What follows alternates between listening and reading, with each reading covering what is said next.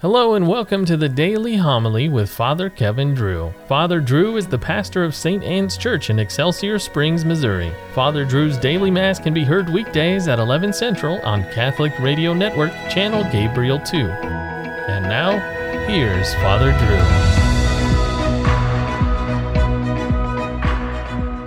Drew. A reading from the book of the prophet Isaiah.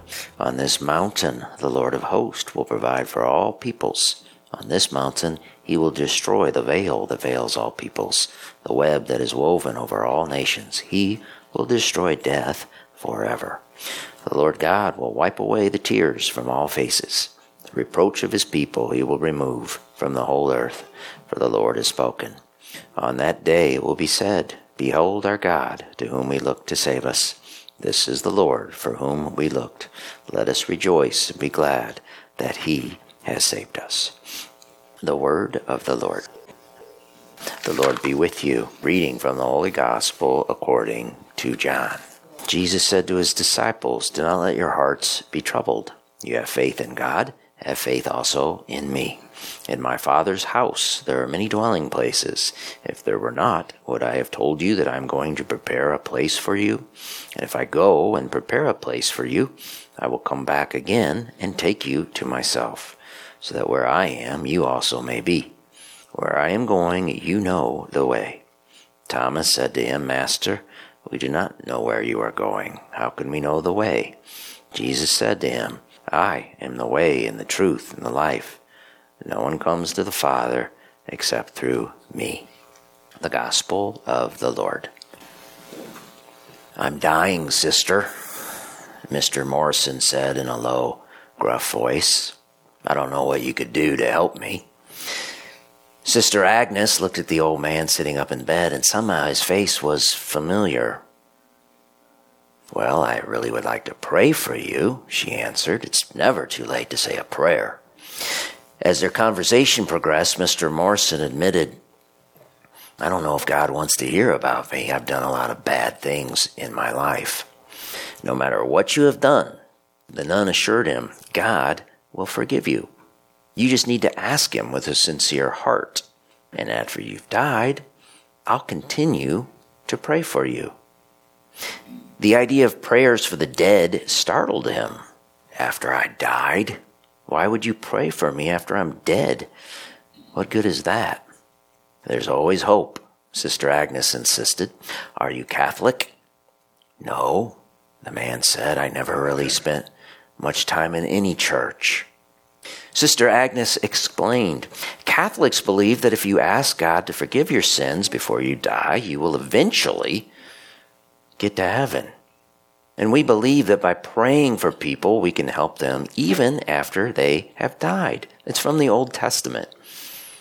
The man said nothing more, and after he had gently closed his eyes, Sister Agnes quietly left his room. When Sister Agnes returned a few days later, Mr. Morrison's face seemed even paler than before, and he, he labored for every breath. Even so, he struggled to sit up in bed as soon as she entered the room.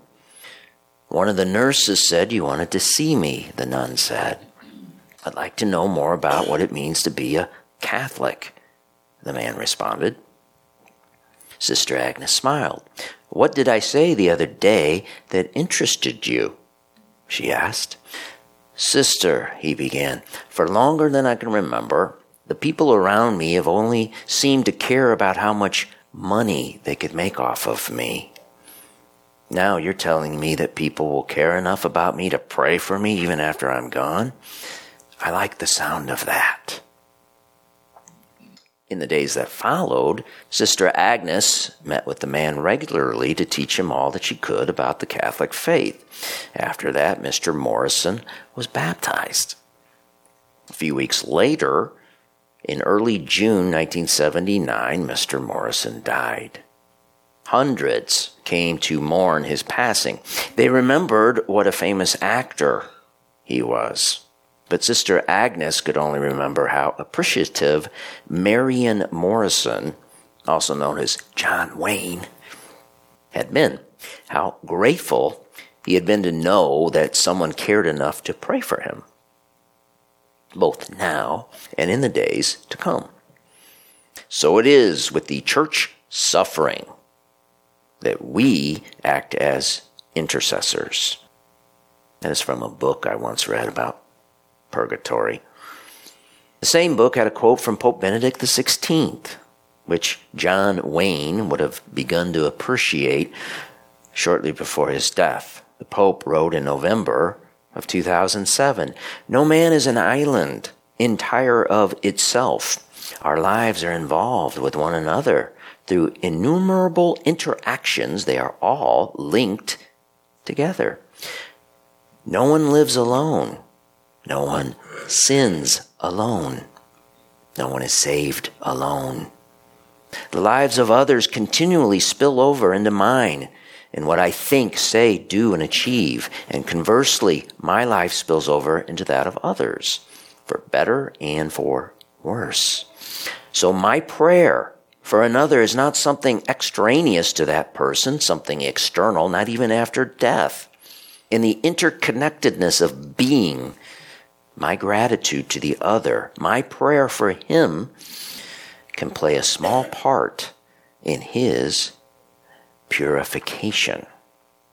That little book also had a quote from Dostoevsky's The Brothers Karamazov, in which a priest gives instruction on prayer. He states, Remember too, every day and whenever you can, repeat to yourself, Lord, have mercy on all who appear before thee today. For every hour and every moment, thousands of men leave life on this earth and their souls appear before God.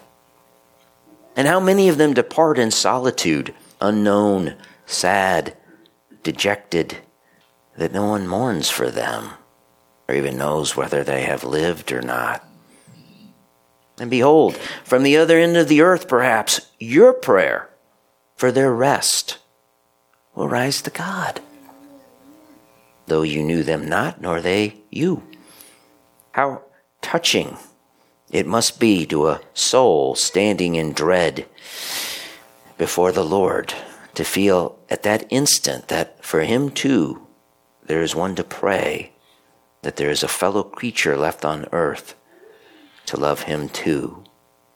And God will look on you both more graciously, for you have had so much pity on him. How much will he, God, have pity, who is infinitely more loving and merciful than you.